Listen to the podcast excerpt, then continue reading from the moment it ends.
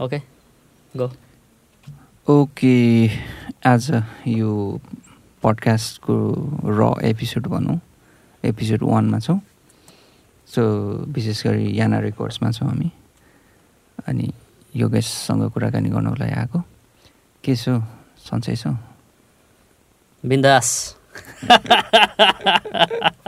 कत्रो ओके हामी विशेष गरी ऱ्यान्डम टपिक्सहरू यताउति के कसो छ भन्ने विषयमै कुराकानी गर्नेछौँ। त्यस्तो यही टपिकमा कुरा गर्छौँ भन्ने एक्ज्याक्टली छैन। यो ट्रायल फेज भएको कारणले गर्दाखेरि नै यो रेकर्ड गरिरहेछौँ सो अनि के छ? सङ्गतिहरू रेगुलर भइरहेछ? आज भर्खर सङ्गति गरेर आएको हाम्रो चाहिँ दस बजी हुन्छ सङ्गति। लगभग बाह्रदेखि एक बजीसम्म सिद्धिन्छ। अनि आयो सङ्गति सिद्धाएर त्यसपछि लाइन पनि थिएन। अनि हल्का फुल्का प्र्याक्टिसहरू गर्दै बसेर अनि तिमी आयो अनि यही हो आजको दिन चर्या म पनि आफ्टर चर्च अफिस गएको थिएँ अलिकति काम थियो। अनि त्यस पछाडि अलिकति दिमागमा हिट भयो अस्ति नै अलिकति मोबाइलबाट रेकर्ड गरिकन पडकास्ट लगाइदिएको थियो। सो अलिकति राम्रो अडियो फ्यालौँ न त भनेर यो आजलाई यसो फोन गरेको तिमी ठिक रहेछौ। अनि के छ मण्डलीमा अहिले युथहरूको एक्टिभनेस कतिको के छ कस्तो चलिरहेछ? युथहरू अब अरू मण्डली थाहा छैन तर हाम्रो मण्डलीको विशेष कुरा गर्दा चाहिँ हाम्रो ब्रान्च चाहिँ हाम्रो यता पञ्चानमा छ है।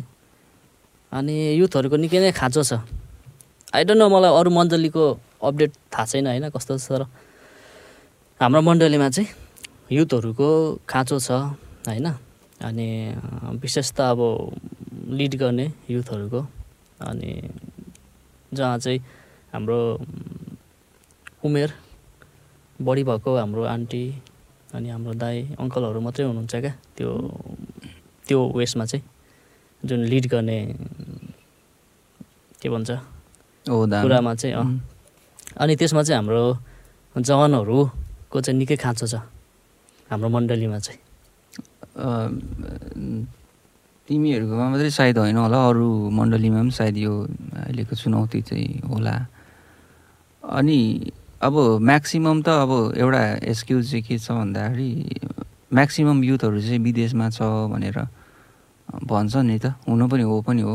तर युथहरूको एक्टिभनेस चाहिँ कहाँ देख्छु भन्दाखेरि जब जब आन्दोलन हुन्छ अथवा पोलिटिकल इस्युहरूमा मान्छेहरूले आन्दोलन गर्नको लागि बोलाउँछ अथवा तोडफोड गर्न बोलाउँछ त्यस्तो कुराहरूमा चाहिँ युथहरू एकदमै धेरै देखिन्छ क्या। अनि त्यस्तो सेक्सनमा चाहिँ अति नै धेरै युथहरू एक्टिभ छ होइन?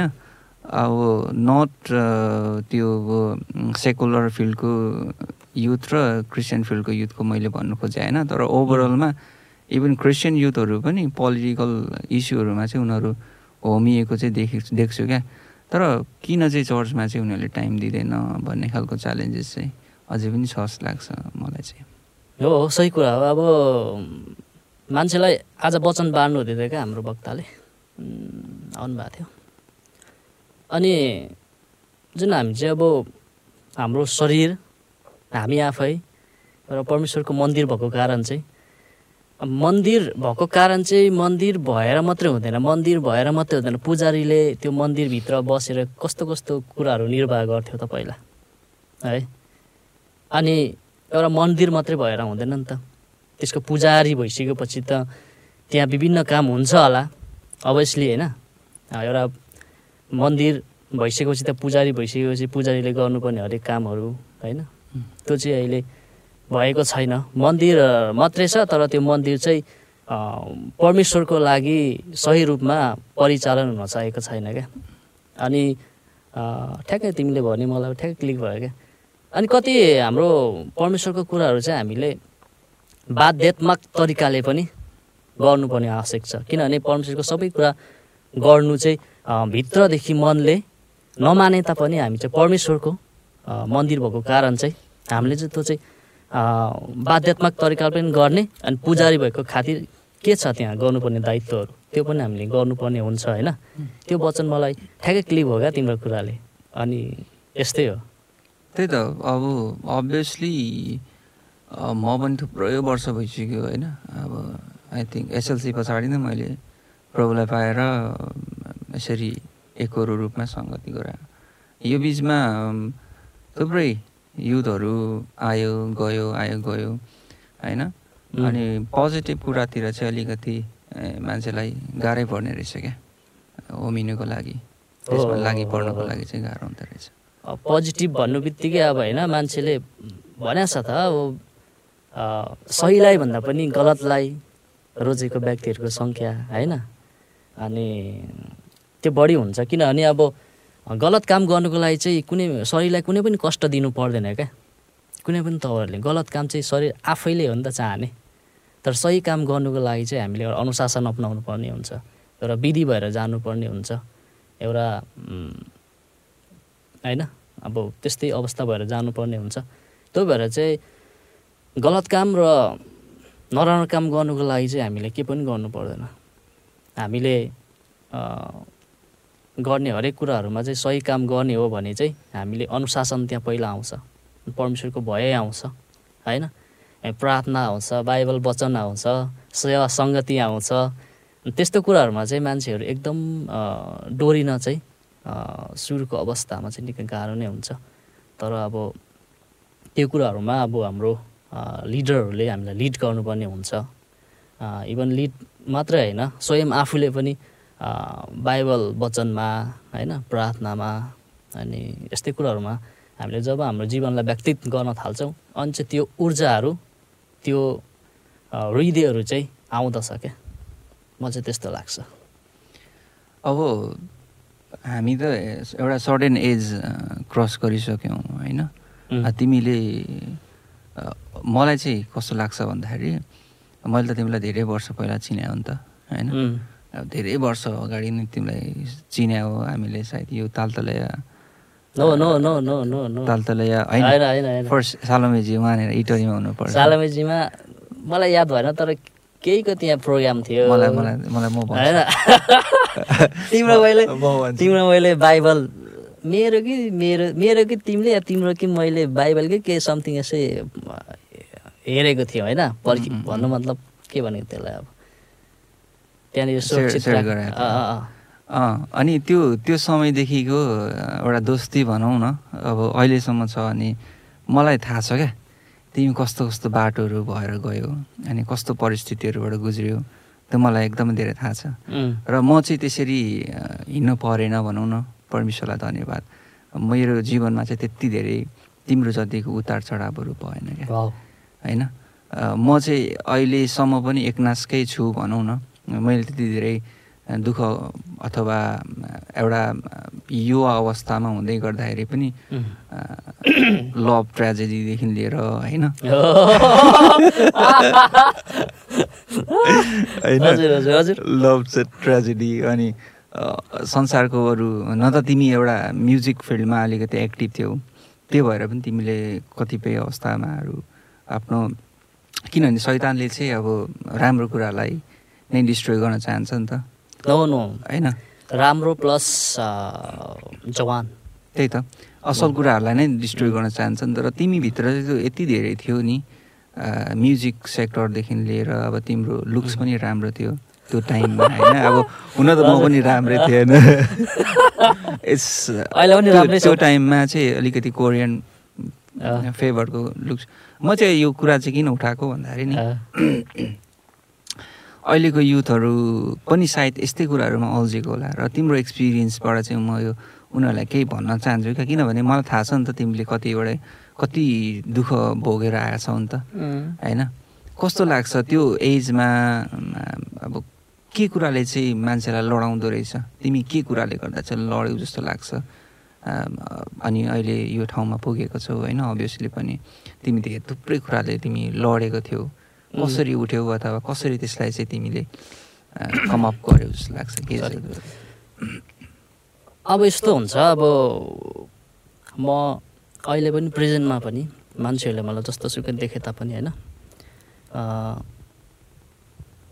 त्यो उतार चढावको कुरा गऱ्यो होइन त्यो भयो कति कस्तो खालको भयो त्यो त आफ्नो ठाउँमा छ होइन तर भयो धेरै। र अहिले पनि म पूर्ण रूपले बनिसकेको छैन। र मलाई लाग्छ कोही पनि मान्छेहरू चाहिँ अब म चाहिँ अब चाहिँ बनिसकेँ अब चाहिँ भविष्यमा मलाई अब बनिनु आवश्यक छैन। म चाहिँ यति सुध्रिसकेपछि यति परमेश्वरको नजिक भएपछि मलाई चाहिँ पुग्यो भन्ने मान्छे चाहिँ सायदै कमै होला। अनि म चाहिँ हर समय चाहिँ आफूलाई निहाल्दाखेरि चाहिँ अयोग्य नै लाग्छ क्या अनि मेरो हर दिनको प्रार्थनामा यही हुन्छ। म अयोग्य भएको कारणले चाहिँ तपाईँले मलाई एक्सेप्ट गर्नुभयो होइन? यो प्रार्थनाहरू जब गर्दछु अनि म चाहिँ परमेश्वर सामु झन् नजिक भएको अनुभव गर्छु क्या। अनि कुरा रह्यो अब अहिले पनि छ मेरो जीवनमा उतार चढावहरू होइन? अब अहिले म लगभग पाँच वर्षको विदेश यात्रापछि अहिले नेपालमा आएको छु अनि सानोतिनो केही गरिरहेको छु। अनि यो अवस्थामा पनि मलाई धेरै चुनौतीहरू छ। भौतिक चुनौती भयो होइन? अनि धेरै किसिमको चुनौती हुन्छ मान्छेलाई। अनि यो अवस्थामा चाहिँ भन्नुपर्दा चाहिँ अब हो परमेश्वरसँगको मेरो सम्बन्ध त राम्रो छ तर आउने दिन र आउने समयहरूमा अब परमेश्वरको लागि म चाहिँ के गर्न सक्छु त होइन? अब के गर्नु सक्छु अनि के गर्नु अब चाहन्छु भन्ने कुरा चाहिँ उहाँलाई थाहा छ नि त। अनि यो कुराहरू चाहिँ सक्सेस भयो भने चाहिँ लाग्छ। मैले केही अलिअलि भए पनि गरेँ। होइन?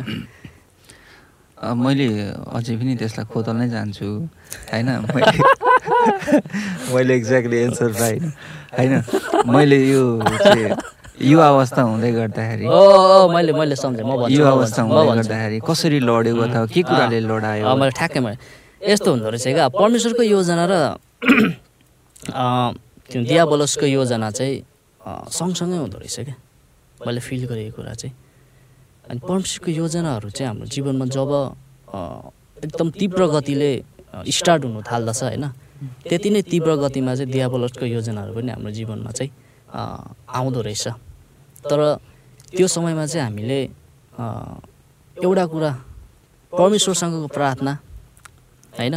वचन पालन वचन पढ्नमा हामी चाहिँ चुक्यौँ भने चाहिँ दियाबलसको योजनाहरू चाहिँ हाम्रो जीवनमा चाहिँ बढेर जाँदो रहेछ। अनि अहिलेको जनहरूलाई म यही भन्छु क्या अब जस्तो सुकै भए पनि प्रार्थना भनेको सास हो नि त विश्वासीको। प्रार्थना गर्नु चाहिँ नछोड्ने क्या जस्तो अवस्थामा पनि। तपाईँले दुई दिन प्रार्थना गर्नु भएन भने तपाईँको आत्मिक स्तर चाहिँ कमजोर हुन्छ क्या। जस्तो हामीले दुई दिन भात नखाएको जस्तै हो। है? अनि परमेश्वर परमेश्वरसँगको नजिकता भन्छ नि। अनि जब हामी त्यो कुरामा रहिरहन्छौँ नि अनि हामी चाहिँ त्यस्तो चुक्ने लड्ने होइन कुरा चाहिँ कम हुन्छ क्या धेरै नै कम हुन्छ है। अनि मेरो अवस्थामा त्यही भयो। जवान अवस्था थियो है रङ्गी चङ्गी कुराहरूमा चाहिँ मलाई धेरै मन लाग्यो। त्यसपछि मैले परमेश्वरसँगको निरन्तर प्रार्थना होइन वचन त्यस्तो टाइपको कुराहरू चाहिँ मेरो जीवनमा रेगुलर हुँदैन थियो क्या। त्यही भएर पनि अनि मैले चाहिँ सही र गलत चाहिँ थाहा भए तापनि मलाई त्यो न नजरअन्दाज गर्न सकिनँ है। त्यही भएर जनहरू यही हो। जस्तो सुकै अवस्थामा होस् होइन तपाईँले धेरै पाप गर्नुभयो धेरै नराम्रो कुरा गर्नुभयो तर परमेश्वरको चरणमा चाहिँ जानु नछोड्नुहोस् किनभने उहाँको अनुग्रह चाहिँ कहिले पनि त्यो पापभन्दा चाहिँ ठुलो ए पापभन्दा चाहिँ सानो हुँदैन क्या। जति हामीले नराम्रो कुरा गर्छौँ जति पाप गर्छौँ होइन त्यति नै परमेश्वरले चाहिँ हामीलाई अनुग्रह गर्नुहुन्छ। त्यही भएर चाहिँ उहाँ मान्नुहुन्छ। यही हो तर इट डजन्ट मिन अब यसलाई चाहिँ हामीले रिपिट गरिराखौँ। होइन। इफ वी रिपिट यसलाई चाहिँ हामी फेरि फेरि दोहोऱ्याउँछौँ भने चाहिँ सायद हामी चाहिँ फेरि परमेश्वरको अनुग्रहलाई हुन्छ नि? लतारेको। लतारेको टाइपको हुन्छ। अनि तर फेरि यस्तो पनि क्या अब हामी अब अब हामी पाप गर्छौँ होइन? हामी रियलाइज पनि गर्छौँ। हामी त्यसको लागि क्षमा माग्छौँ। अनि केही दिन केही समय गएर फेरि हामीले पाप गरी पठाउँदो रहेछौँ क्या। त्यो मेरो जीवनमा भएको छ। अनि यस्तो अवस्थामा चाहिँ परमेश्वरको सामु जानु आफैलाई अलिकति के भन्छ गिल्टी टाइपको के? कति चाहिँ म लड्नु त? होइन? तर जति नै लडे तापनि जानुपर्ने त ठाउँ छैन हामीलाई अरू त। जानु पर्ने त होइन। उहाँकै चरणमा हो। भागेर। अनि त्यही भएर एकदम लड अब हामी विभिन्न परिस्थितिहरू आउँछ। मेरो जीवनमा अर्कै होला। तपाईँहरूको जीवनमा अर्कै होला तिम्रो जीवनमा अर्कै होला तर मेरो भनाइ चाहिँ प्रार्थना क्या। स्थिरको प्रार्थना। अहिले पनि म त्यही प्रार्थना गर्छु क्या। मलाई चाहिँ यो दुनियाँमा भौतिक कुराहरू नहोला। साथ सम्बन्धहरू चाहेको अनुसार नहोला। तर म जिरो लेभलमा भए पनि तपाईँलाई नत्याग्ने हृदयहरू तपाईँलाई नभुल्ने हृदयहरू चाहिँ मलाई दिनुहोस् भनेर म बिहानै आउँछु यहाँ होइन? अनि मेरो प्रार्थना हुन्छ वर्सिप हुन्छ अनि त्यसपछि म यही कुराहरू माग्छु डेली। मेरो जीवनमा चाहिँ होइन? जस्तो सुकै भए पनि मलाई कसैले नबुझोस् होइन? मसँग केही नहोस् क्या सुन्ने। तर त्यस्तो अवस्थामा पनि तपाईँलाई चाहिँ म नत्यागो त्यो हृदयहरू दिनुहोस् भन्ने कुराहरू टाइपको कुराहरू गर्छु। अनि मलाई त्यसको केही घन्टापछि जब म आफ्नो काम गर्छु होइन? अनि त्यो कुराहरूले मलाई नयाँ भएको फिल हुन्छ क्या। अहिले पनि म त्यही त्यही उयसमा छु। ठिक छ। अनि ठिक छ। यो कुराहरू गर्दै गर्दाखेरि अब ठिक छ। यी सबै कुराहरू हुने नै छ। अनि अब तिमी तिम्रै कुरालाई नै अगाडि बढाउनु त किन अब होइन? अब तिमी एकचोटि इन्डिया पनि गएको थियौ। होइन? या या या तर या या या। इन्डियादेखि गएर आएपछि होला सायद। त्यो कुरा मलाई गर्नु मन लाग्यो क्या। इन्डियादेखि गएर आइसके पछाडि हामी यहाँनिर कहाँनिर यतै नजिकमा बसेर कुराकानी गराएको थियौँ। तिमीले एउटा सपनाको विषय कुरा भन्दै थियौ क्या। मैले सपनामा चाहिँ यस्तो देखेँ। ओ या अनि त्यस पछाडि चाहिँ म फर्केर आएको भन्ने खालको कुरा गराएको थियो। त्यति बेला चाहिँ के भइरहेको थियो र के भएको थियो त्यो फेरि पनि मलाई सुन्नु मन लाग्यो क्या किनभने आई थिङ्क इट्स लाइक अहिलेको अहिलेको जमानामा चाहिँ हामी चाहिँ अलिकति ओभर ड्याम केयर टाइपकै भइसक्यो क्या। हामीले कतिचोटि दर्शनमा देखेको देख्छौँ सपनामा देख्छौँ तर इट्स लाइक यो केही पनि होइन भन्ने टाइपको हुन्छ हामीले कतिचोटि गल्ती गरी पठाउँछौँ गल्तीको बापत परमेश्वरले हामीलाई यो बाटोमा आइज है भनेर फर्केर आइज है भनिकन कतिवटा दर्शनमा बोल्नुहुन्छ नि त हामी नकारेर चल्दिरहेको हुन्छ। सो तिम्रो ठ्याक्कै मलाई याद भयो क्या तिमीले मलाई सुनाएको थियौ त्यो सपनाको विषयमा। त्यो यात्रा इन्डियाको यात्रा प्लस त्यो सपनासम्म के कनेक्सन सपना भनेको त्यो अन्त्यको दिनहरूको सपना हो। तिमीले। के भनेको थियौ मलाई? त्यो म चाहिँ जब विगतका पलहरूमा होइन परमेश्वरलाई धेरै नै रुवाएको व्यक्ति हो क्या म आफै भन्छु एक्सेप्ट गर्छु। उहाँले मलाई मैले जस्तो सुकै उहाँलाई त्यागे तापनि उहाँले चाहिँ मलाई चाहिँ त्यो बाहुलीले त्यो छेकेर ल्याउनु भएको अनुभव चाहिँ मलाई लाग्छ क्या। अनि मैले परमेश्वरलाई भुलिसकेको थिएँ है अनि म चाहिँ आफ्नै काममा होइन आफ्नै अब सोचमा लाइफलाई बिताइरहेको थिएँ। त्यसपछि मलाई सपनामा अन्त्यको दिनहरूको के भन्छ एक्ज्याक्ट भन्नु होइन दर्शन भनौँ दर्शन कि के भनौँ त्यस्तो कुरालाई। त्यो कुराहरू देखाउनु भयो अनि त्यो अन्त्यको दिनकै दृश्य क्या। अनि त्यसपछि मैले म चाहिँ सपनामै नै पश्चाताप गरिरहेको थिएँ क्या। अब यस्तो फिल भइरहेको थियो कि अब अन्त्यको दिन आइसक्यो। होइन? यसो चाहिँ हामीलाई लिनु आइसक्नुभयो अलरेडी अनि अब त्यो त्यो घडी चाहिँ पश्चाताप गरेर के फाइदा त। है? फाइदा छैन नि त। र पनि म चाहिँ जमिनलाई कुटिकन है छातीलाई कुटिकन अनि विलाप गरिरहेको थिएँ। अनि त्यतिखेर मलाई फिल भएको थियो चाहिँ अब मेरो जीवनको अस्तित्व चाहिँ हेलमै रहेछ।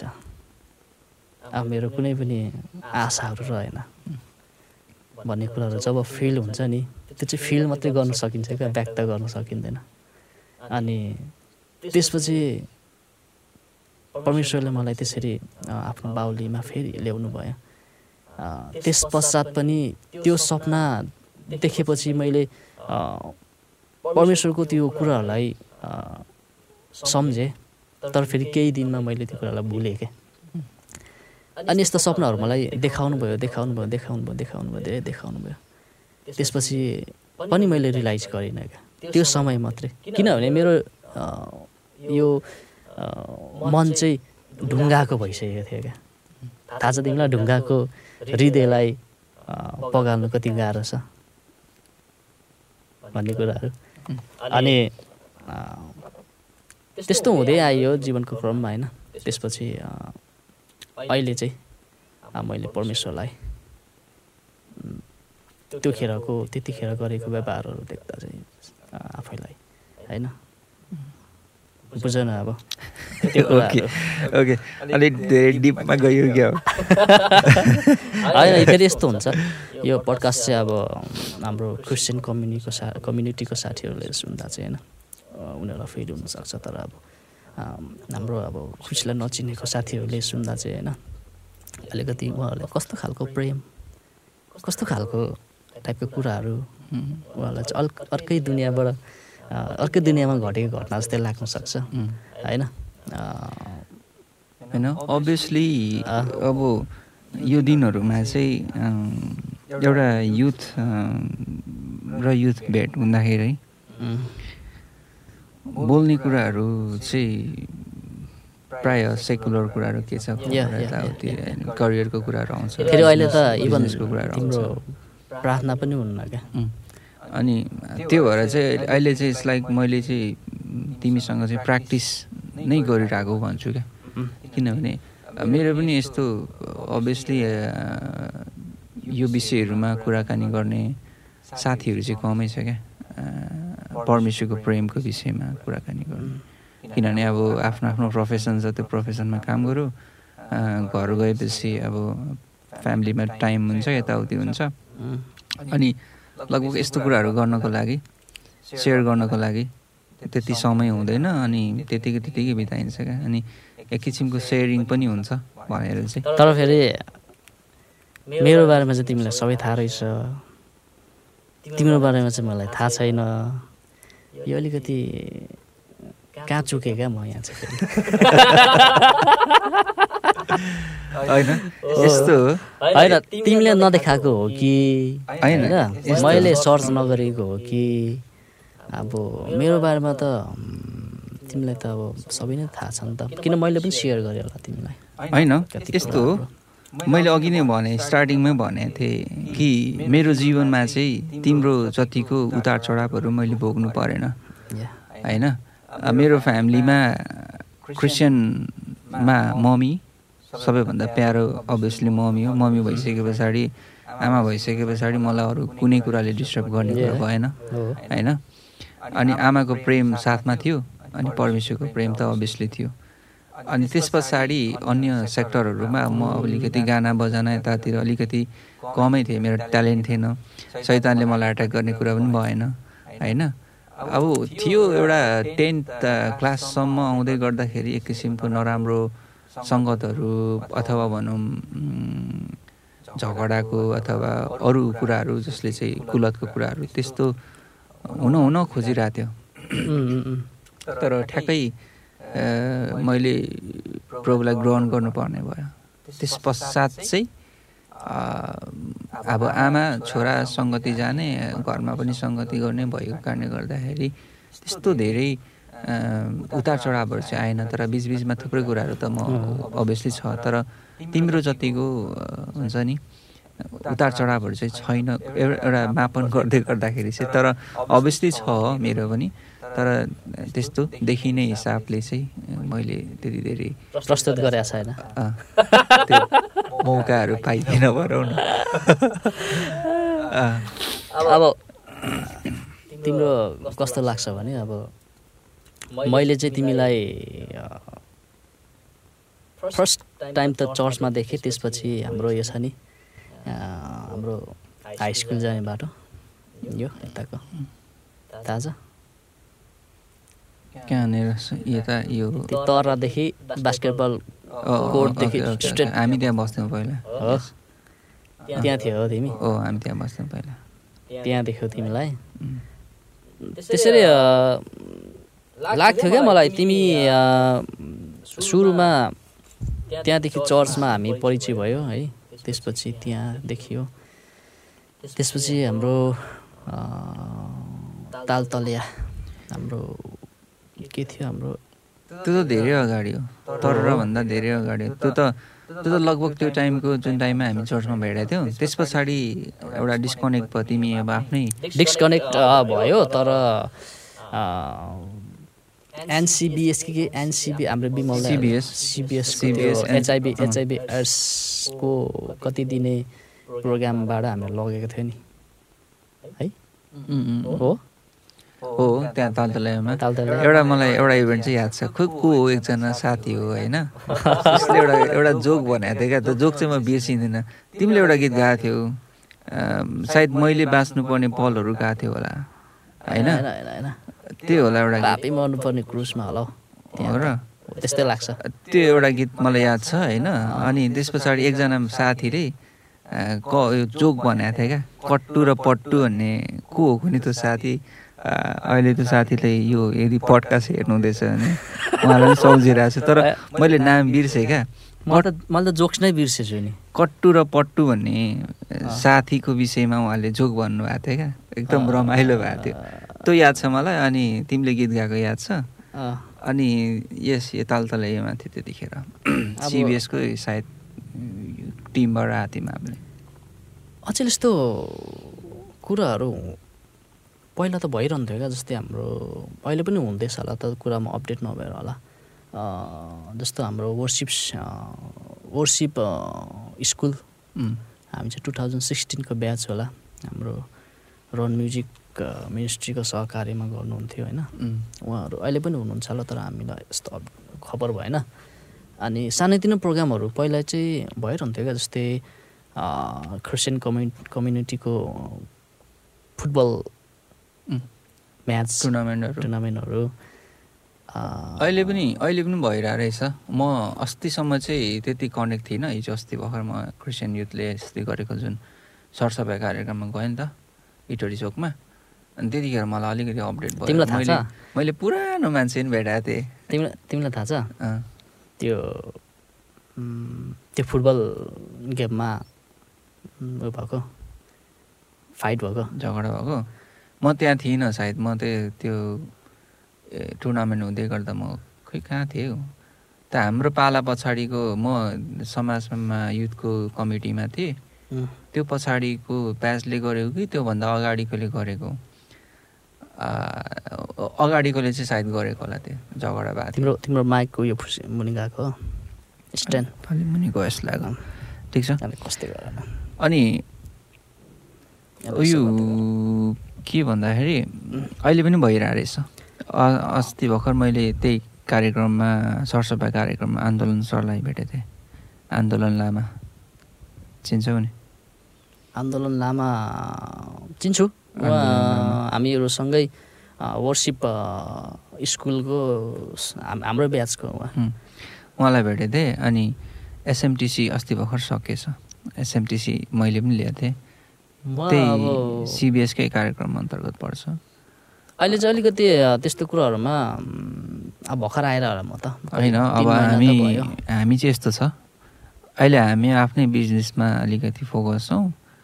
र यु- युथहरूसँग इन्ट्रोड्याक्सन गर्ने टाइम पनि पाएको छैनौँ क्या। फेरि अहिले पहिला जस्तो युथ पनि त रहेन नि त हामी।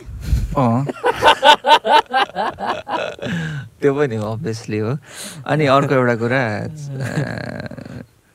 युवा सम्मेलन हुँदो रहेछ है कार्तिक छ सात आठ गते ए, प थ्रीमा एनसिएफको। तिमी हिँड्थ्यौ हिँड्दैनौ? म चाहिँ हिँड्थेँ। आइडिया। हुने रहेछ यो कार्तिक आठ छ सात आठ गते। लगभग अहिले त्यस्तै छ भइरहेको रहेछ। अब यो कोभिडले गर्दाखेरि रोकिएको थियो अब हुन्छ होइन? हुने रहेछ। अब युथहरूलाई पनि अलिकति बुस्ट गर्नुपर्छ। अनि अब मैले चाहिँ क्या तिम्रो यो मल्टिमिडियाको जर्नी चाहिँ अलिकति सर्टकटमा भनिदेऊ न अहिलेसम्मको र स्टार्टिङ र अहिलेसम्मको सर्टकटमा सारांश भन्छ नि। मल्टिमिडिया मल्टी मल्टिमिडिया प्लस के छ अहिले तिम्रो ग्राफिक्स ओके मैले बुझेँ। मेरो अहिले। यो चाहिँ अलिकति कस्तो भनौँ कमेडी प्लस तिमीलाई म थाहा थियो कि? साइकल त तिम्रो। मेबी रेड कलरको हुनुपर्छ। रेड कलरको हेर्दाखेरि चिटिक्क परेको होइन? होइन? ब्रेक थिएन। त्यसमा तिमी मैले तरबाट किनेको नि सेकेन्ड ह्यान्ड यहाँ कहाँबाट त्यसमा तिमी सवार भएर चाहिँ टक्क होइन जान्थ्यो होइन? मैले त साइकल थुप्रो चढेँ नि। एउटा हिरो हन्डा टाइपका त्यस्तो उठेको थियो होइन त्यो चढेँ। अनि लेडिज साइकल पनि चढेँ। अनि मेरो एउटा लास्टको चाहिँ त्यो सायद त्यो साइकल अझै पनि म मिस गर्छु। कति धेरै त्यसले मलाई हुन्छ नि सहायता गर्यो भनौँ न। यो यात्रा चाहिँ इट्स लाइक अहिले यो मल्टिमिडिया सेक्टरमा लागेको त लगभग एघार दसदेखिमा उँभो लागिसकेको छ। अब यसरी भयो भनौँ न म चाहिँ काम पहिला गर्दिनँ थिएँ। एघार पढिसके पछाडि बाह्रमा मलाई बेसी लागेर चाहिँ एक वर्ष ग्याप बस्नु पर्यो। त्यस पछाडि काम गर्ने क्रममा चाहिँ म पहिला वेटर काम गरेँ। वेटर काम गरिसके पछाडि मलाई थाहा भयो। वेटर काम गरेँ। अनि वेटर काम गर्दै गर्दाखेरि आ, जस एक घन्टा दुई घन्टाको टाइम चाहिँ डे टाइममा अलिकति कस्टमर नहुने टाइम थियो। अनि त्यो टाइममा चाहिँ म कम्प्युटर सिक्न थालेँ क्या। अनि बेसिक कम्प्युटर सिकेको मैले एघार क्लासपछि है फर्स्ट मैले पनि सिकेको कि। तर पाँच दिन कि छ दिन गरेर छोडिदिएको।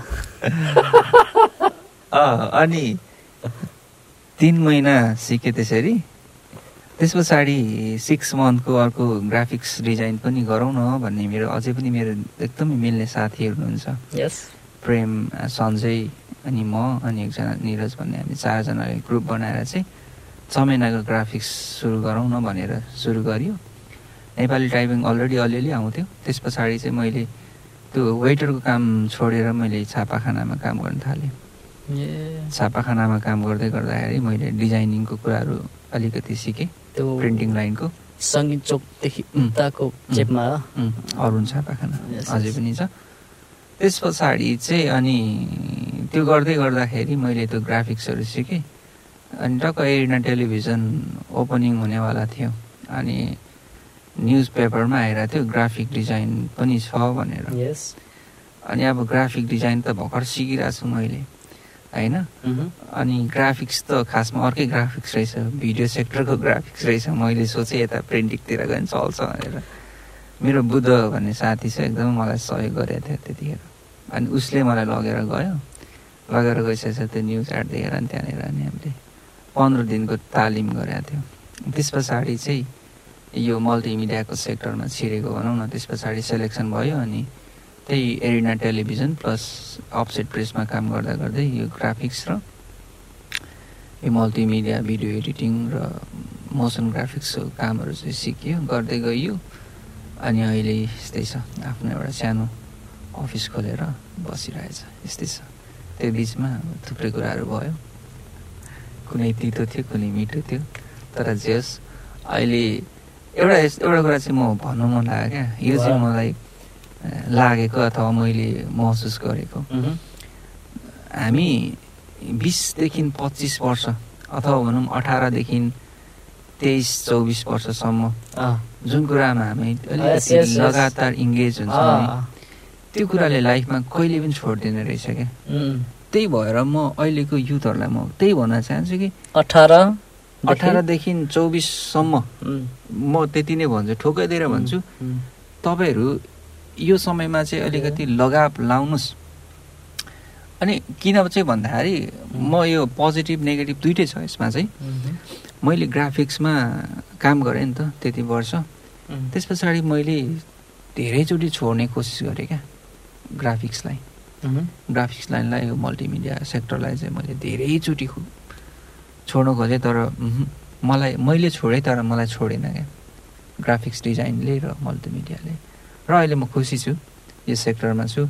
कतिचोटि चाहिँ अब नराम्रो पनि लाग्छ होइन? छोडौँ जस्तो पनि लाग्छ। तर त्यो उमेर समूहको त्यो त्यो उमेरमा चाहिँ त्यो उम्, उमेरको बिचमा चाहिँ जुनमा हामी अलिकति लगाव लाउँछौँ टाइम स्पेन्ड गर्छौँ। त्यो कुराले चाहिँ हामीलाई नछोड्ने रहेछ। त्यही। भएर त्यो उमेरमा चाहिँ अठारदेखि चौबिससम्म चाहिँ लेट्स इङ्गेज समवेयर क्या हामी काहीँ न काहीँ. जोडिन सकौँ जोड्यौँ खाली चाहिँ नबसौँ होइन. किनभने अब चौबिस पच्चिसदेखि उता गएपछि त जिम्मेवारीहरू बढ्न थाल्छ हामीले सिक्ने कुराहरू छुटाउँदै जान्छौँ होइन त्यो भएको कारणले गर्दाखेरि केही न केहीमा चाहिँ अड्किराख्नुपर्छ जस्तो लाग्छ किनभने तिमी पनि अहिले यो रेकर्डिङ स्टुडियोमा छौ किनभने तिमी त्यो उमेरमा तिमी म्युजिक सेक्टरमा थियौ नि त होइन तिमीले इङ्गेजमेन्ट राखेको थियौ र त्यही कुराले तिमीलाई अहिले यहाँ. इस्टाब्लिस नि त त्यही नै त्यस त्यही जस्तो लाग्छ मलाई चाहिँ हो मेरो धारणा पनि यही हो किनभने अब जति पाएको हुन्छ नि सिक्ने लर्न गर्ने भन्छ नि एउटा सिक्ने त्यो एउटा के भन्छ एक्ज्याक्ट भन्नु आएन सिक्ने एउटा तत्त्व चाहिँ नाश हुँदै जान्छ क्या बरु एउटा केटाकेटीले सिक्नु सक्छ है अब तर एउटा उमेर पाएको भइसकेको मान्छेले चाहिँ नयाँ कुरा स्टार्ट गर्नु नयाँ स्किल स्टार्ट गर्नु अथवा नयाँ कुनै पनि कुरा स्टार्ट गर्नु चाहिँ धेरै नै उसको माइन्डसँग चाहिँ उसले फाइटिङ फाइट गर्नुपर्छ। किनभने थुप्रो कुरा हुन्छ नि हो, त। हो, हो, हो। उमेर बढे सँगसँगै जिम्मेवारीहरू बढ्छ। त्यो होइन? कुनै पनि नयाँ कुरा सिक्ने त्यो मेन्टालिटी नै हुँदैन क्या। जति अब. हामी अब सानो एजमा छौँ। त्यही भएर होइन जो चाहिँ अहिले चौध पन्ध्र सोह्र सोह्र वर्ष हुनुहुन्छ दस आठदेखि दस क्लासमा पढ्ने। तपाईँहरू चाहिँ एकदम होइन? माइन्ड मेकअप गर्नु पर्यो। एकदम आफ्नो अब कुन कुराले चाहिँ तपाईँलाई होइन गर्नु मन छ? त्यो कुरामा चाहिँ तपाईँहरू एकदम राम्रो भएर लाग्नु पऱ्यो क्या। त्यसमा. इङ्गेज भइराख्नु पर्यो छोड्नु भएन। होइन? अरू अरू कुरा आज एउटा ट्राई गरौँ भोलि अर्को ट्राई गरौँ। हुन त मलाई वेटर पनि मन नपर्ने त होइन। मलाई त्यो सेक्टर पनि मन परेर म सुरुमा वेटरमा काम गर्नु गएँ। तर पछि सरी तर पछि जस त्यो डिजाइनिङ सेक्टरले मलाई तान्यो भनौँ न। त्यस पश्चात अझै पनि मलाई यो क्याफे मनपर्छ। क्याफे टक्क होइन? भिन्टेज टाइपको त्यो व्यवसाय मलाई अझै पनि मनपर्छ। ले चाहिँ अब फ्युचरमा के हुन्छ होइन? किनभने मैले त्यसमा हात हालेको थिएँ नि त। मैले छ महिना जस्तो त त्यो त्यस्तो त्यसमा बिताएँ नि त। छ सात महिना त मैले बिताएको नि त। त्यही भएर मलाई त्यो क्षेत्र पनि मनपर्छ। ले चाहिँ अब के हुन्छ पछि चाहिँ गएर होइन? अब मलाई चाहिँ के अब यो कुराहरू त यस्तै भइहाल्यो होइन। सबैले गर्ने होइन। अब तिम्रो झरेछ। उयो जस्तै हाम्रो कम्युनिटीमा होइन? चाहिँ अब अस्ति पनि सायद कुरा गरेको होला हामीले। मैले भर्खरै हाम्रो चर्चमा चाहिँ नयाँ साउन्ड सिस्टमहरू होइन? मेरो निर्देशनमा हाम्रो राष्ट्र बुवाले एग्री गरिकन हामीले अपडेट गरेका छौँ। लगभग मलाई लाग्छ बाह्रदेखि पन्ध्र वर्ष त होइन तर बाह्रदेखि माथि नै हुनुपर्छ। त्यो साउन्ड सिस्टम चाहिँ थियो क्या हाम्रोमा त्यही अहिले पनि युज भइरहेको थियो। प्रेजेन्टमा पनि उम्, सरी अनि म गएँ हेरेँ अनि त्यो चाहिँ मलाई अलिकति त्यो अहिलेको जुन हामीले चाहिने साउन्ड हो त्यो साउन्ड चाहिँ त्यसले दिँदैन जस्तो लाग्यो क्या मलाई। त्यसको एकदम मैले सबै कुराहरू हेरेँ। अनि मैले धेरै हाम्रो राष्ट्रबाबुलाई सम्झाउनु त के सम्झाउनु होइन? मसँग जति ज्ञान थियो सबै मैले भनेँ मेरो अनुभवमा। अनि उहाँले पनि अब मेरो भनाइलाई एक्सेप्ट गरेर हामीले चाहिँ अहिले नयाँ साउन्ड साउन्ड सिस्टम हाम्रो चर्चमा चाहिँ भित्राएका छौँ। अनि यो सन्दर्भमा कुरा गर्दा क्या अब पहिला अब मैले लिड गर्दाखेरि अनि अरूको चर्चमा जान्थेँ ठुलो मिक्सर हुन्थ्यो अनि साउन्ड सिस्टम अनि गिटार गिटारको ग्याजेटहरू होइन. अनि मलाई लाग्थ्यो कि यो चाहिँ हाम्रो चर्चमा पनि हुनुपर्छ. होइन अनि हो त्यो भौतिक कुराहरू हो तर त्यसले अलिकति असर त पर्छ नि त. प्रभाव त पार्छ नि त जस्तो एउटा वक्ताले राम्रो साउन्ड सिस्टम आफ्नो पनि राम्रो क्लियर साउन्ड सुनिरहेको सकेको राखेको छ। अनि सुन्नेहरूले मजाले सुनिरहेको छ वाइडली होइन। त्यस्तो उनीहरूलाई प्रचार गर्नु पनि उनको माइन्डले नै उनीहरूलाई अलिक उयो गर्छ क्या। होइन? अनि त्यो कुराहरूको चाह हुन्थ्यो क्या मलाई। डाह त होइन तर चाह हुन्थ्यो अनि जुन समयमा मैले त चाह गरेको थिएँ त्यही समयको साउन्ड सिस्टमहरू आज राम्रो छ समयले देख्दा। अनि मैले नराम्रो त भन्नु खोजेको होइन तर अहिले धेरै खुसी लागेको छ। हामीले थोरै बजेटमा राम्रो साउन्ड सिस्टमहरू ल्याएका छौँ। अनि आउने अब प्रोग्रामहरूमा शिविरहरूमा अनि सङ्गतिहरूमा चाहिँ अहिले नयाँ अपडेट भएको स्पिकरद्वारा निस्केको साउन्डहरूले कर्मचारीको महिला गर्दैछौँ होइन. अनि त्यो स्पिकरबाट निक्लेको साउन्डहरू चाहिँ राम्रो छ। उम्, उम्, उम्. गुड। मजा आउँछ मजा अनि यही सन्दर्भमा क्या कति जवानहरूको चर्चको स्थिति हुँदैन राम्रो साउन्ड सिस्टम किन्ने इभन हाम्रो पनि छैन त्यस्तो तर हामीले त सर्ट एन्ड स्विट बजेटमा त्यो गऱ्यौँ। अनि यो कुराहरू हेर्दाखेरि के अनि तिमीलाई चाहिँ कस्तो लाग्छ क्या यस्तो यो कुराहरूमा चाहिँ के? के इफेक्ट पर्छ? राम्रो कुराहरू थप्दा अपडेट गर्दा? यो त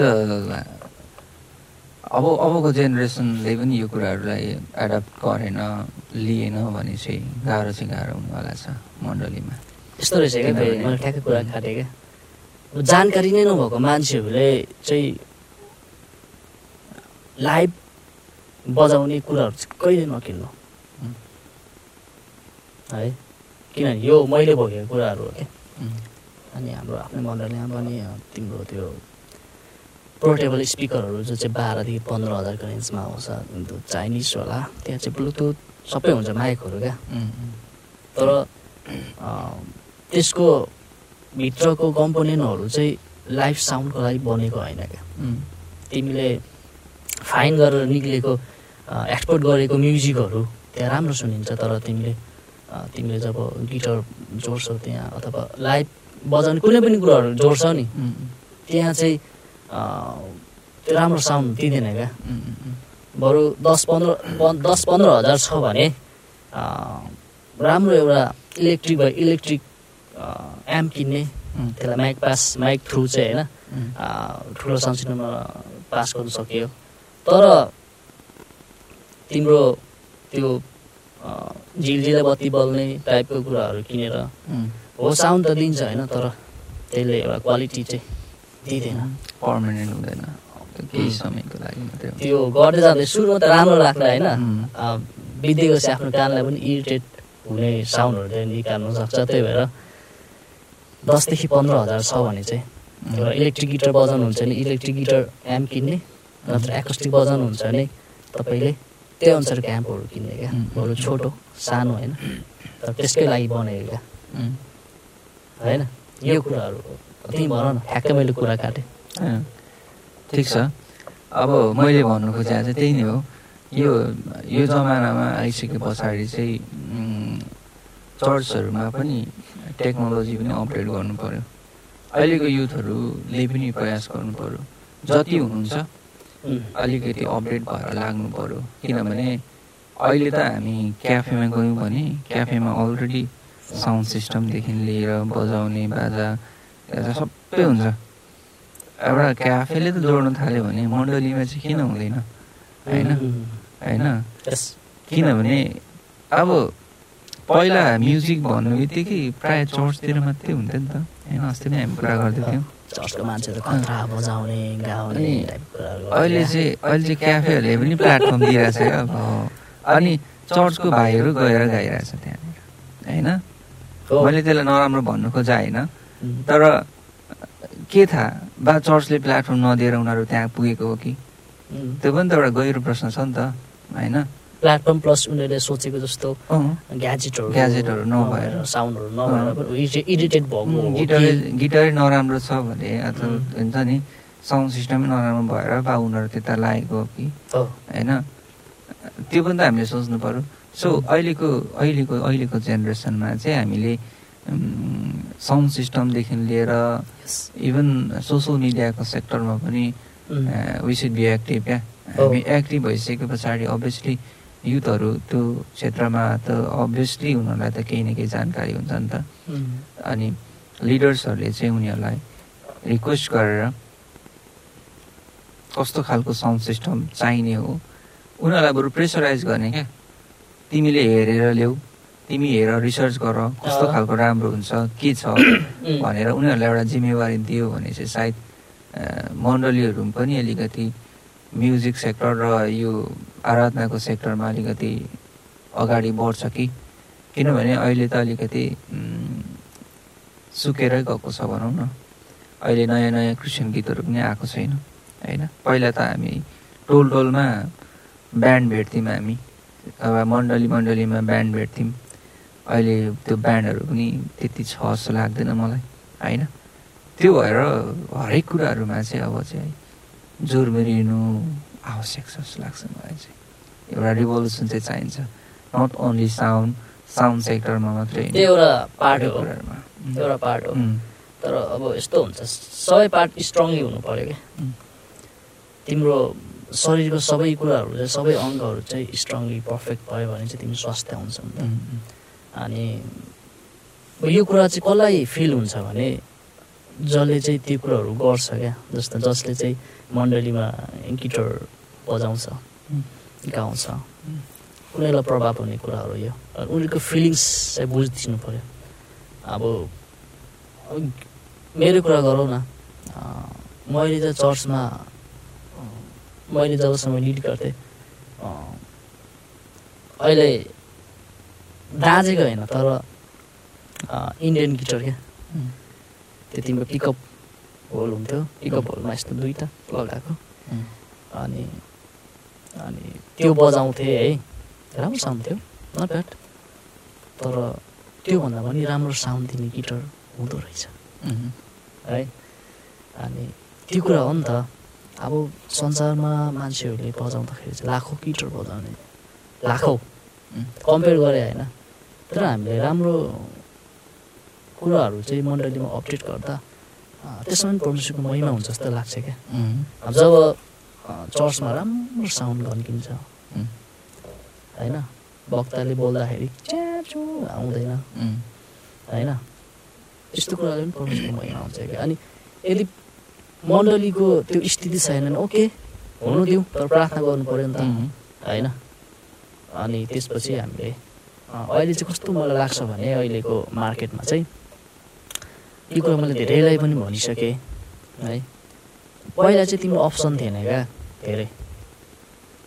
अनि महँगै किन्नु पर्ने थियो पहिला चाहिँ। तर अहिले चाहिँ कस्तो छ भने सस्तोमा राम्रो सामान होइन? दिने कम्पनीहरू धेरै छ क्या। किनेर चाहिँ मार्केटमा चाहिँ कम्पनीहरू चाहिँ एकदम कम्पिटिसनमा छ क्या। अनि त्यो कम्पिटिसनमा चाहिँ उनीहरूले चिफ एन्ड बेस्ट साउन्डहरू प्रोभाइड गर्ने साउन्डको के भन्छ कुराहरूलाई चाहिँ उनीहरूले मार्केटमा लिएर। त्यसमा चाहिँ हामीले राम्रो सर्च गरेर लिनु सक्यो भने सर्ट के भन्छ थोरै पैसामा पनि हामीले राम्रो साउन्ड दिने कुराहरूलाई चाहिँ लिनु सक्छौँ। अहिले चाहिँ। त्यो त अभियसली नै हो। अहिले त अब थुप्रै कुराहरू छ। होइन? ती कुराहरूलाई अलिकति सिरियसली चाहिँ लिनु पर्यो। यो चाहिँ आवश्यक छ। भन्ने खालको यो एउटा विचार चाहिँ आउनु पर्यो। अनि म- यहीँदेखि हाम्रो भाइलाई धेरै धन्यवाद दिन्छु क्या। अनि उहाँले चाहिँ मेरो मात्रै होइन सायद त्यो स्थानमा बसेर जसले बजाउँथ्यो होइन उसको पनि भावनालाई हाम्रो अङ्कलले चाहिँ एक्सेप्ट गरिदिनु भयो क्या। अनि अहिले हामीले माइकहरू मगाएको छौँ तिम्रो न सस्तो माइक भन्दाखेरि तिम्रो चार फोर पोइन्ट फाइभको छ होइन के को अनि महँगो माइकमा नाइनको भनेपछि त पहिला त हामीले आठ सौ नौ सौ नौ सौमा पाउने त्यो माइकहरू चलाउँथ्यौँ नि त तर अस्ति भर्खर पनि लगेर मैले यहीँ मेरो स्टुडियोको एउटा त्यो म चाहिँ टक ब्यागमा युज गर्छु त्यो माइक देखाएँ धेरै मन पराउनु भयो क्या गकिलो साउन्ड होइन। ब्रान्डेडको त अब तिम्रो उयो नै हुन्छ नि त राम्रै हुन्छ नि त।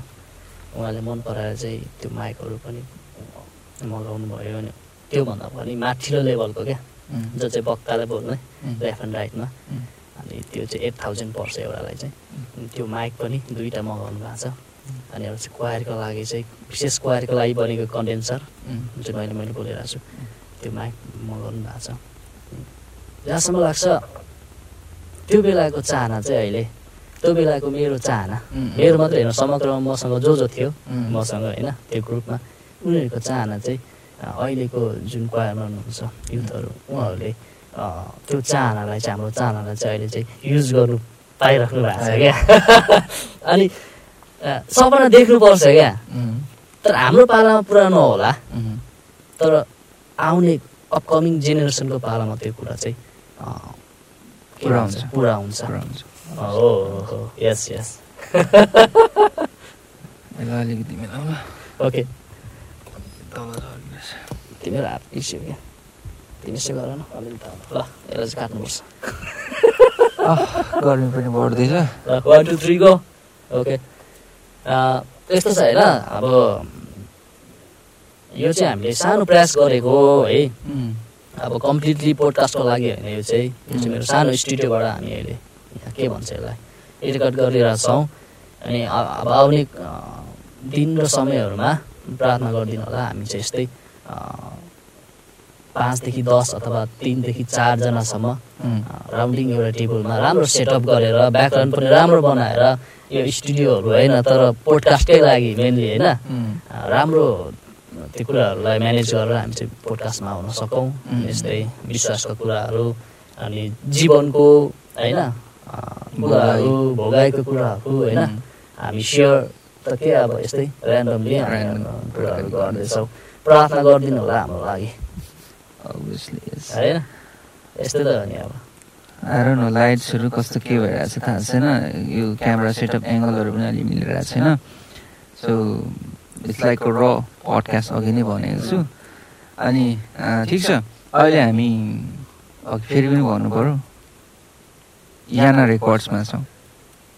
याना रेकर्ड्समा सायद यो पडकास्ट चाहिँ आइप्रेस पडकास्टबाट जान्छ युट्युब च्यानलमा यस यस सो योगेश राईसँग कुराकानी छु महानन्द राई। अहिले भर्खर हामीले इन्ट्रोडक्स इन्ट्रोडक्सन तपाईँलाई दियौँ। बिचमा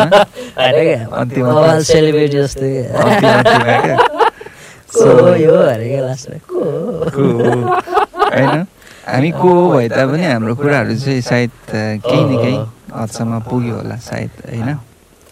अनि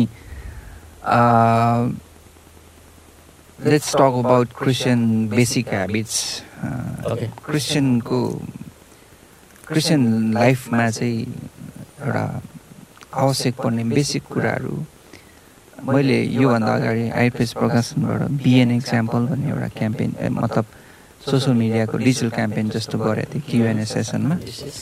पाँच छवटा जस्तो मैले क्वेसन बनाएको थिएँ त्यसमा अलिकति कुराकानी गरौँ न त. होइन डेली प्रार्थना कतिको इम्पोर्टेन्ट अथवा के कस्तो छ त्यो कतिको महत्त्वपूर्ण छ यो डेली प्रार्थना? डेली प्रार्थना हुनुपर्छ। हामीले त्यो चाहिँ अनुशासन हो हाम्रो। तर म भयङ्कर भएर बोलेको होइन कि। तर त्यो कुरा मलाई अ, छ नि त प्रकाश छ नि त दिमागमा। डेली प्रार्थना। कसैले भन्छ डेली प्रार्थना हुनैपर्छ र जति खेर पनि गर्दा हुन्छ नि प्रार्थना त्यो पनि हो। तर हामीले अनुशासन छ भने चाहिँ हामीले डेली प्रार्थना। उठ्ने बित्तिकै अथवा उठेर फ्रेस भएर अनि सुत्ने भन्दा अगाडि। त्यो चाहिँ हाम्रो अनुशासन हो है अनि ऱ्यान्डमली प्रार्थना जतिखेर पनि हुन्छ हाम्रो। जस्तो तपाईँ अहिले म अघि अहिलेको दिनमा अघि आजको दिनमा के भने चर्च गएर आएँ। त्यसपछि लाइन थिएँ होइन। एकछिन गिटरहरू प्र्याक्टिस गरेँ होइन। हातहरूलाई वार्मअप गरेँ। त्यसपछि बसेँ। अब लाइन लिन त काम बन्द गर्नु गर्नु पनि मलाई मन लाग्दैन क्या। त्यसपछि बसेँ अनि एक्लै थिएँ। यस्तो शान्त रुममा। अनि एक्लैमा चाहिँ आँखाबाट होइन क्या हाम्रो सोचबाट चाहिँ दियाबरसले हामीलाई काम गर्छ। जब तपाईँहरू फ्री हुनुहुन्छ एक्लै हुनुहुन्छ अनि त्यति बेला चाहिँ तपाईँहरूलाई चाहिँ तपाईँको सोचदेखि तपाईँको विचारदेखि चाहिँ दियाबरसले धेरै काम गर्नु खोज्छ।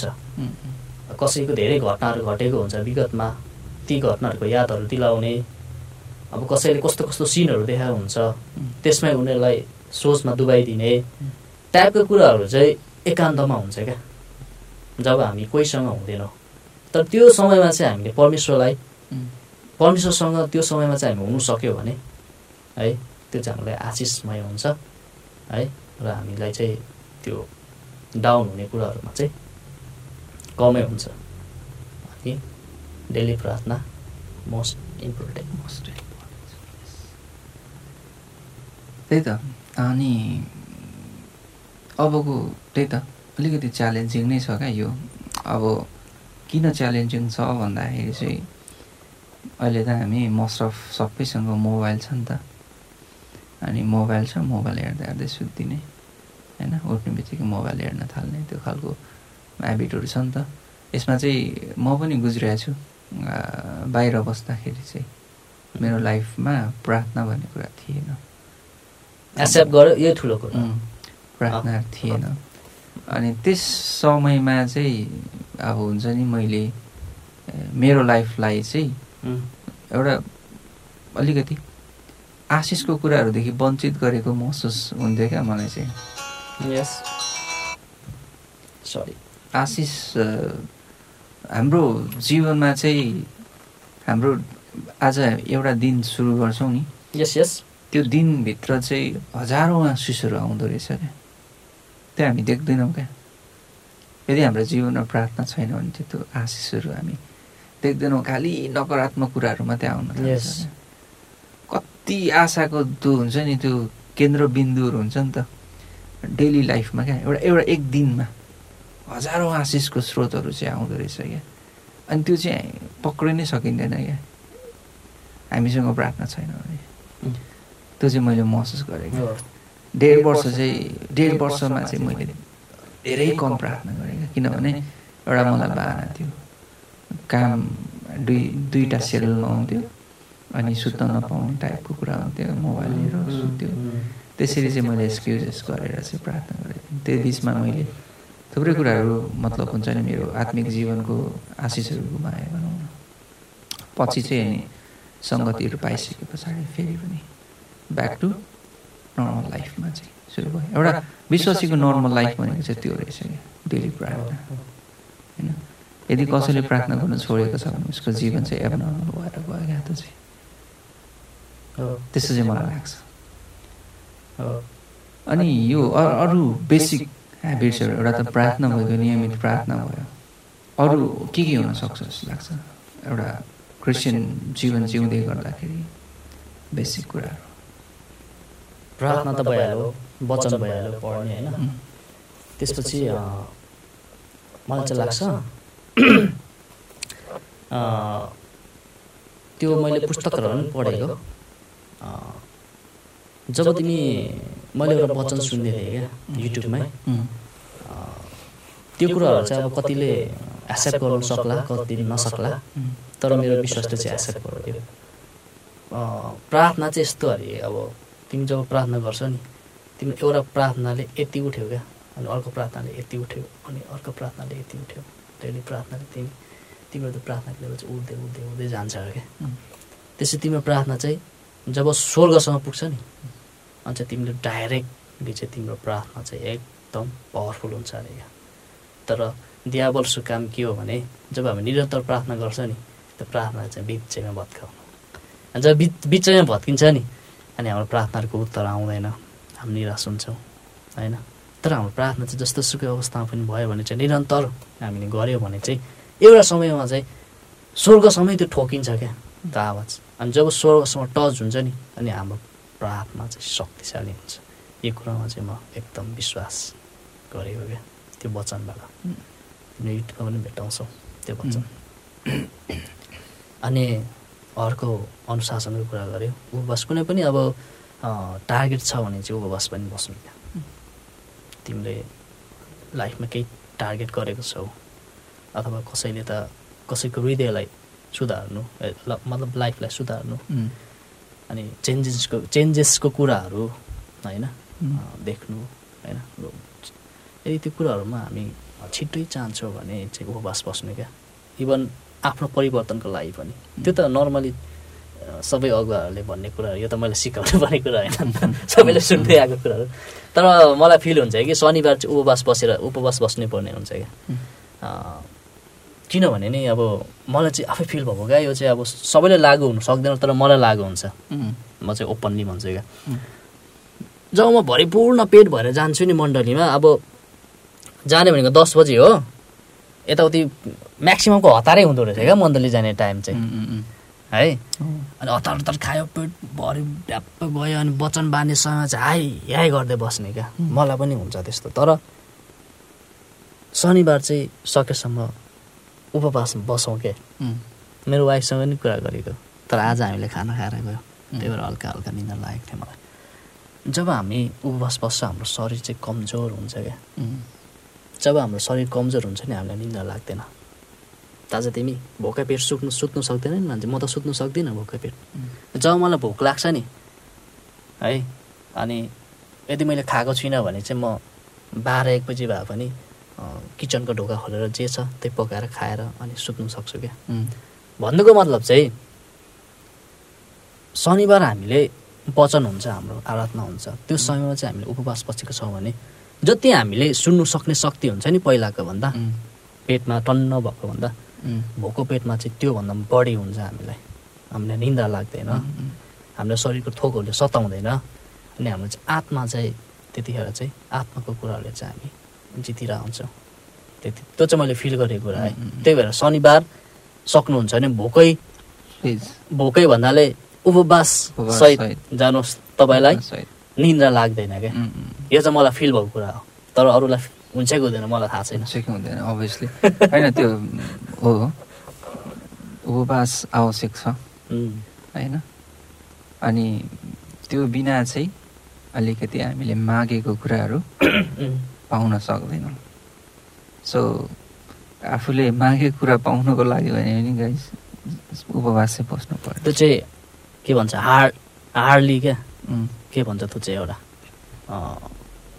प्रार्थना त नर्मली सबैले गर्छ उपवास सहित बस्यो भने त परमेश्वर पनि राख्छ कि यसलाई चाहिँ?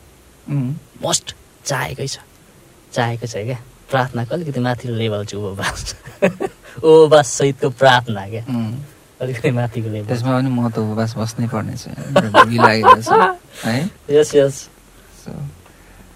ठिक छ। प्रार्थना उपवास यो लगायत अरू थुप्रै कुराहरू छ। थुप्रै छ त? कसैसँग म्याचरै गर्नु मिल्दैन क्या?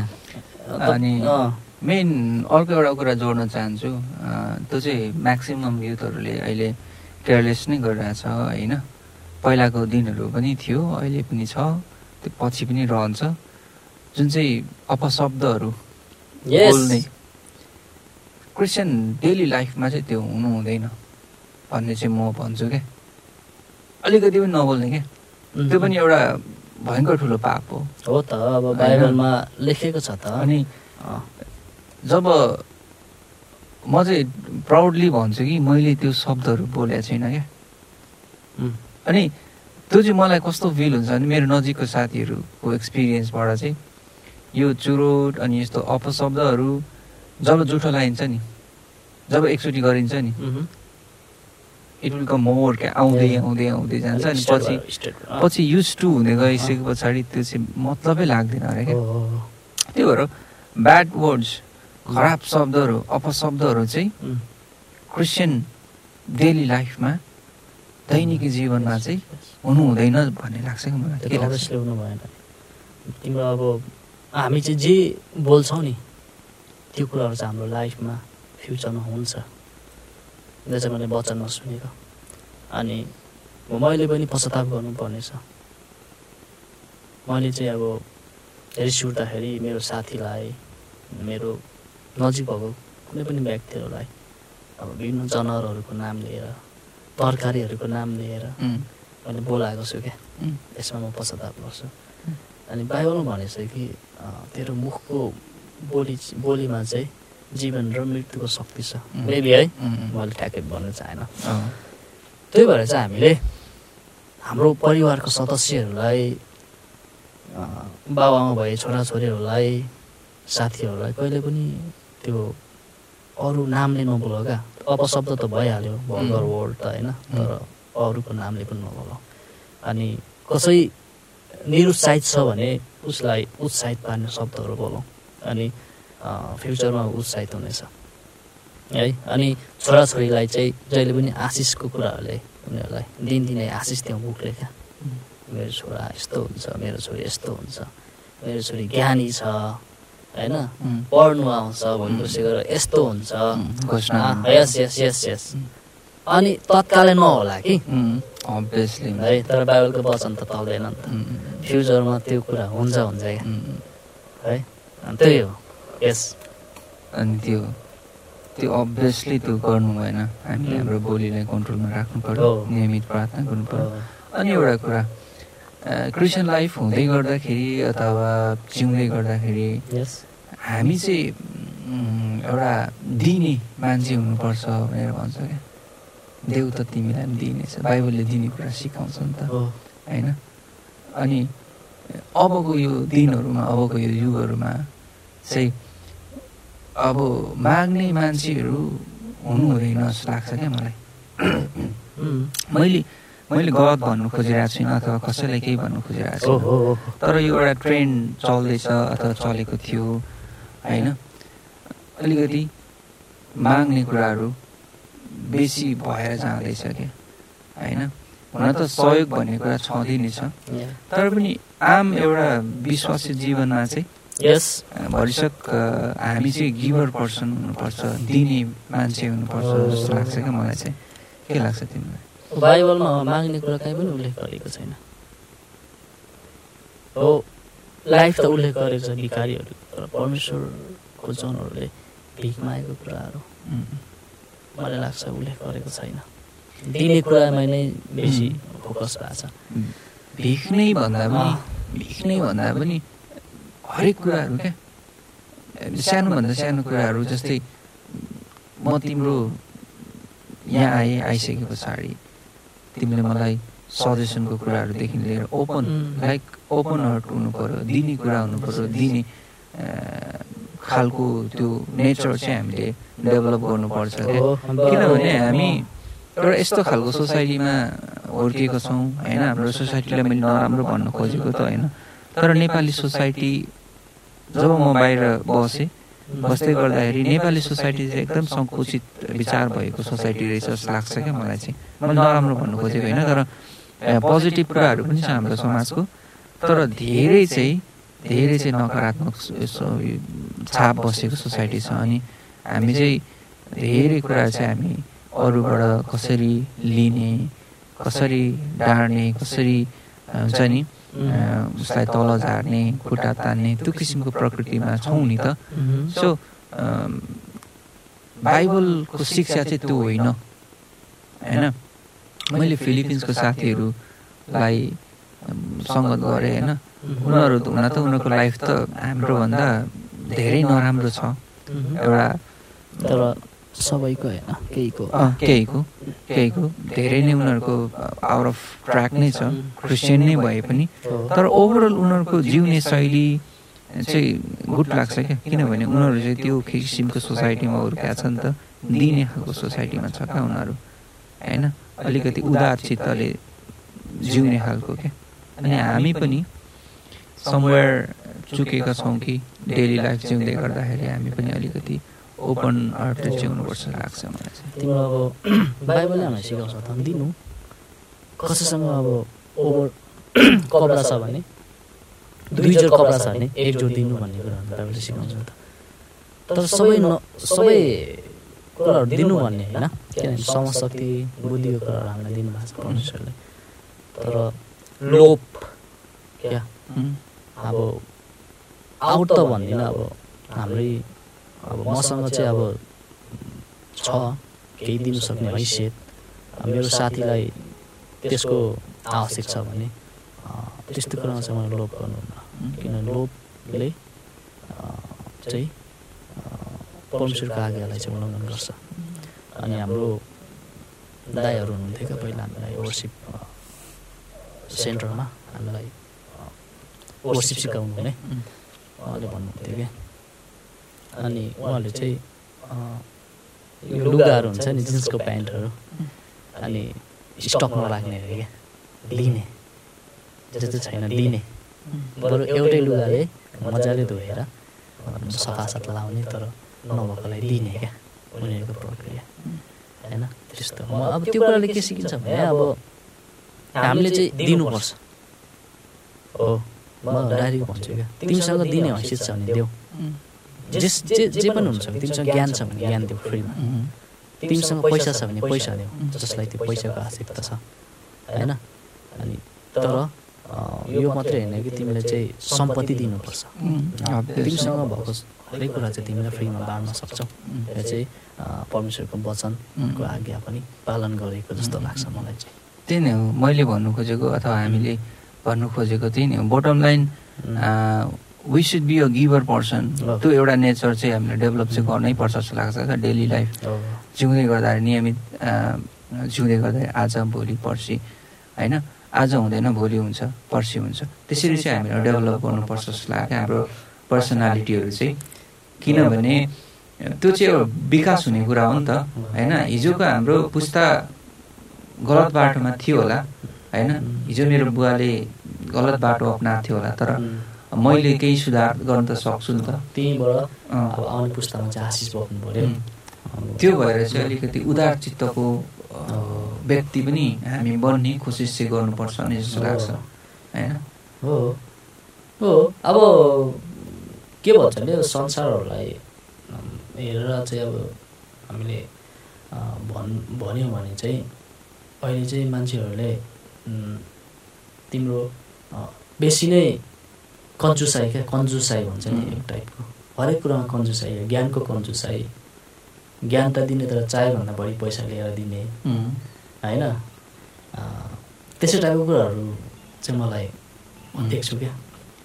हामी चाहिँ अलि फेरि ब्याक भएको छौँ। बिचमा हाम्रो अलिक कनेक्सन टुट्यो होइन। त्यसको लागि सरी। त्यही हो। हाम्रो यो पोडकास्टहरू आउँछ। होइन? त्यसको लागि तयारी पनि छ। तर अलिकति कुराहरू हामीलाई जुटाइसकेको छैन होइन? त्यो कुराहरूलाई जसले हेर्नु हुँदैछ हाम्रो कम्युनिटीबाट प्लिज प्रिफर अस कमेन्ट गर्नु होला सल्लाह सुझाव दिनु होला होइन सब्सक्राइब त पर्दैन होइन? सब्सक्राइब हाम्रो चाहिँ होइन जेनुन तपाईँहरूले लाइक सुन्नु भएको छ भने सो मैले सुने भनेर कमेन्ट गरिदिनु होला कस्तो लाग्यो त्यो? दिनु होला लाइक हामी चाहिँ एउटा यो पडकास्टको पर्पोज चाहिँ भयङ्कर ठुलो कुराहरू बोल्नको लागि होइन होइन? अब बाइबलको पुरै थियोलोजिकल टपिकहरूलाई लिएर भयङ्कर प्रकाशको कुराहरू बोल्नको लागि पनि होइन तर ऱ्यान्डम धारणा। ऱ्यान्डम कुराहरू तर परमेश्वरको ईश्वरीय कुराहरू गर्नको लागि चाहिँ यो पडकास्ट सञ्चालन गरेका छौँ। सो ठुलो कुराहरू नभेट्नु होला तर पनि केही न केही कुराहरू चाहिँ तपाईँले अवश्य पनि भेट्नुहुन्छ। सो आजको पडकास्टको लगभग अन्त्यतिर नै छौँ अब हामी। लगभग हामीले डेढ घन्टा जस्तो समय बिताइसकेका छौँ। रातको नौ बजेको छ। नौ बजेर चार मिनट। अब हामी छुट्टिने बेला भएको छ। सो म इटरी जान्छु साथी तरादेखि भित्र छिर्छ। सो हामी एउटा म्युजिक अब याना रेकर्ड्समा आएको छौँ। सो अभियसली केही न केही परमेश्वरलाई महिमा दिने खालको भजन त हामीले गाउनै पर्छ अन्तिममा। सो एउटा कुनै गीत गाउँ। चाहिँ वर्सिप सङ छ है। त्यहाँको शब्दहरू मैले बिर्सेँ होइन? तर मिस्टेक हुनसक्छ अनि हाम्रो गिटार पनि अलिक कन्डिसनमा छैन। यो तापक्रमको कारणले गर्दाखेरि यो इन्टोनेसन भन्दो रहेछ। यो चाहिँ मेन्टेनेन्स खोजिरहेछ कि गिटारले। जस्तो भयो भने होइन। ठुलो गिटार बजाउनु मिलेन यहाँ माइकले गर्दा। सुने होला। म त तिम्रो नै हो। साइज है। म त तिम्रै नै हो। म त तिम्रै नै हो। म त तिम्रै नै हो। म त तिम्रै नै चाहे घाम नलागोस् चाहे दिन नआओस् चाहे घाम नलागोस् चाहे दिन नआओस् यही रातमा पनि म खोज्छु तिमीलाई पर्खन्छु म सधैँ त्यो उज्यालोलाई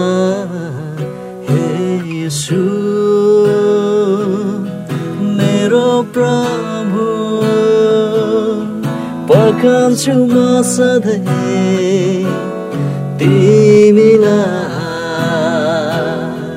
हे यसु यसु मेरो प्रभु पर्खन्छु म सधैँ तिमीलाई फेरि म त तिम्रै हुँ म त हुँ। म त हुँ। म त हुँ। चाहे घाम नलागोस् चाहे दिन आओस् यही रातमा पनि म खोज्छु तिमीलाई पर्खन्छु म सधैँ। यो झरीलाई हे यसु मेरो प्रभु पर्खन्छु म सधैँ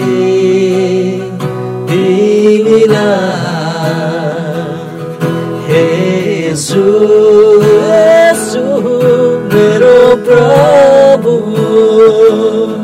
पर्खन्छु म सधैँ